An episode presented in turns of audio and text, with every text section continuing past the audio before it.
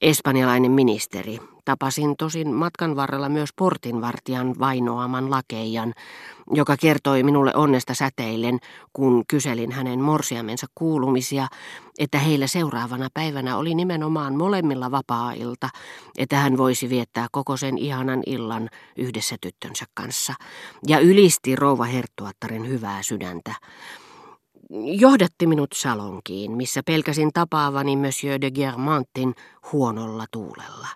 Mutta ei, hän ottikin minut vastaan ilolla, joka tietenkin oli osittain teeskenneltyä ja kohteliaisuuden sanelemaa, mutta toisaalta myös vilpitöntä, sillä se kumpusi hänen pitkällisen odotuksen nälkiinnyttämästä vatsastaan, niin kuin myös vakaumuksesta, että samoin tunsivat kaikki hänen kärsimättömät vieraansakin, jotka täyttivät salongin ääriään myöten. Myöhemmin sain tosiaankin tietää, että minua oli jouduttu odottamaan melkein 3/4 tuntia. Guermantesin herttua tuli ilmeisesti siihen tulokseen, että kidutuksen pidentäminen 2 minuutilla ei sitä enää voisi pahemmaksi muuttaa. Ja että toisaalta kohteliaisuus, joka oli saanut hänet niin pitkämielisesti siirtämään hetkeä, jolloin käytäisiin pöytään, olisi vain täydellisempi, ellei hän antaisikaan tarjoilla päivällistä välittömästi, vaan onnistuisi uskottelemaan minulle, etten ollutkaan myöhässä, ja että kenenkään ei ollut tarvinnut minun takiani odottaa. Niinpä hän kysyikin minulta ikään kuin meillä vielä olisi ollut tunti aikaa ennen päivällistä ja osa vieraista vielä ollut saapumatta, mitä mieltä olin Elstirin maalauksista. Mutta samanaikaisesti ja osoittamatta ilmeelläkään nälän nipistelevän vatsaansa, jota ei enää sekuntiakaan kuluisi hukkaan, hän aloitti yhteistuumin herttuattaren kanssa esittelyseremoniat. Silloin minä vasta huomasin, että ympärilläni oli tapahtunut minun ympärilläni, joka siihen saakka, lukuun ottamatta oppiaikaa rouva Suonnin salongissa, olin saanut tottua äitini luona Combressa ja Pariisissa minua lapsena pitävien jäykkien porvarisrouvien suojelevaan tai epäluuloiseen asenteeseen lavastuksen muutos, jota saattoi verrata siihen, joka yhtäkkiä johdattaa Parsifalin kukkaistyttöjen keskuuteen. Haltiattaret, jotka minua ympäröivät avokaulaisissa syvään uurretuissa puvuissaan, heidän kukkea ihonsa hohti, taipuisan mimosan oksan molemmin puolin tai ruusun leveitten terälehtien takaa, tervehtivät minua, luoden minun samalla viivyttelevän hyväileviä katseita, ikään kuin vain ujous olisi estänyt heitä suutelemasta minua. Monet heistä olivat toki siitä huolimatta tavoiltaan moitteettoman kunniallisia, monet vaan eivät kaikki. Sillä hyveellisimmät eivät suhtautuneet niihin, jotka olivat kevytmielisiä, kauhistuen ja torjuvasti, kuten äitini olisi tehnyt. Harha-askelilla, joita pyhimysmäinen ystävätär ilmiselvistä tosiseikoista huolimatta kieltäytyi näkemästä, ei Guermantesien maailmassa tuntunut olevan ollenkaan niin suurta merkitystä kuin hyvillä suhteilla, jotka erheistä huolimatta oli osattu säilyttää. Kukaan ei ollut tietävinään, että tietyssä talossa emäntä oli vuoteessa kenen tahansa käytettävissä, jos hänen salonkinsa vain oli säilynyt koskemattomana.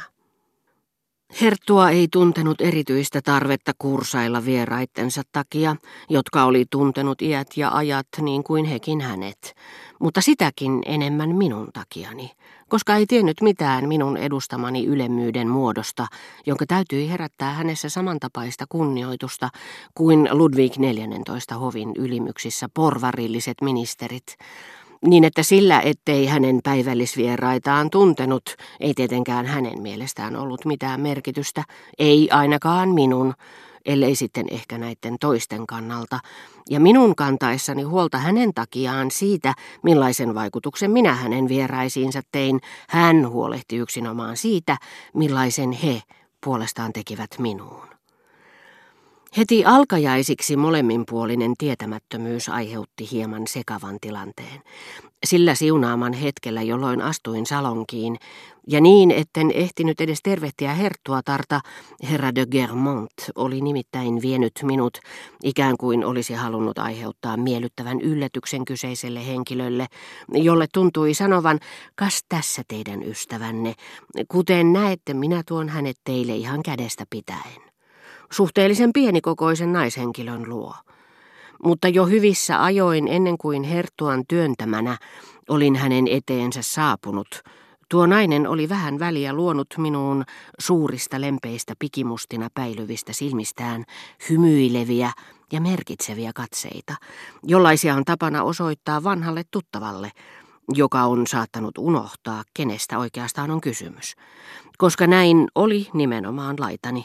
Enkä mitenkään onnistunut muistamaan, kuka hän oli, käänsin pääni poispäin kulkiessani, ettei minun olisi tarvinnut vastata ennen kuin esittely oli auttanut minut varmalle maaperälle.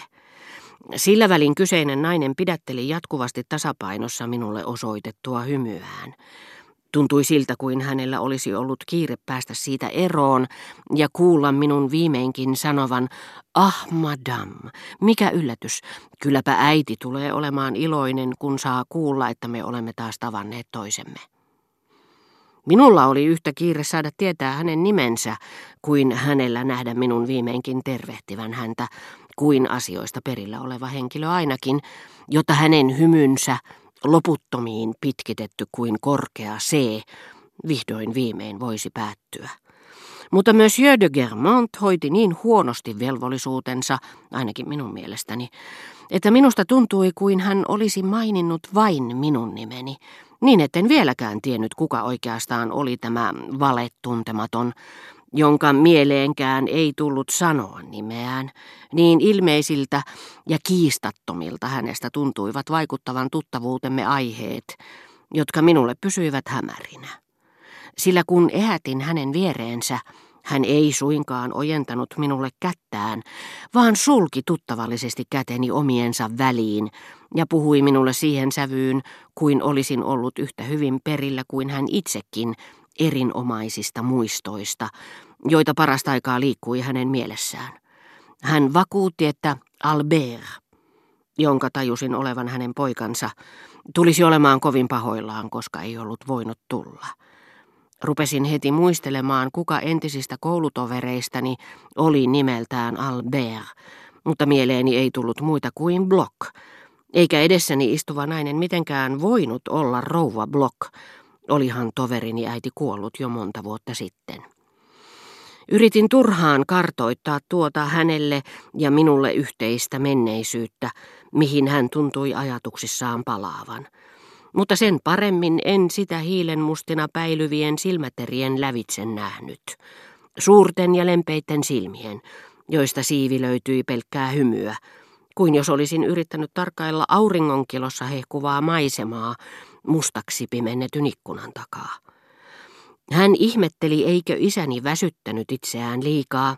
Kysyi, enkö haluaisi jonakin päivänä mennä teatteriin Albertin kanssa. Halusi tietää, oliko vointini parempi. Ja koska tietämättömyyden pimeässä kompastelevat vastaukseni muuttuivat ymmärrettäviksi, vain tuodakseen julki, etten tuntenut oloani oikein hyväksi sinä iltana, hän tarjosi minulle heti huolehtivaisesti tuolia, ja vielä niin ylenpalttisen kohteliaasti, etten milloinkaan ollut mitään vastaavaa vanhempieni muiden ystävien taholta kokenut.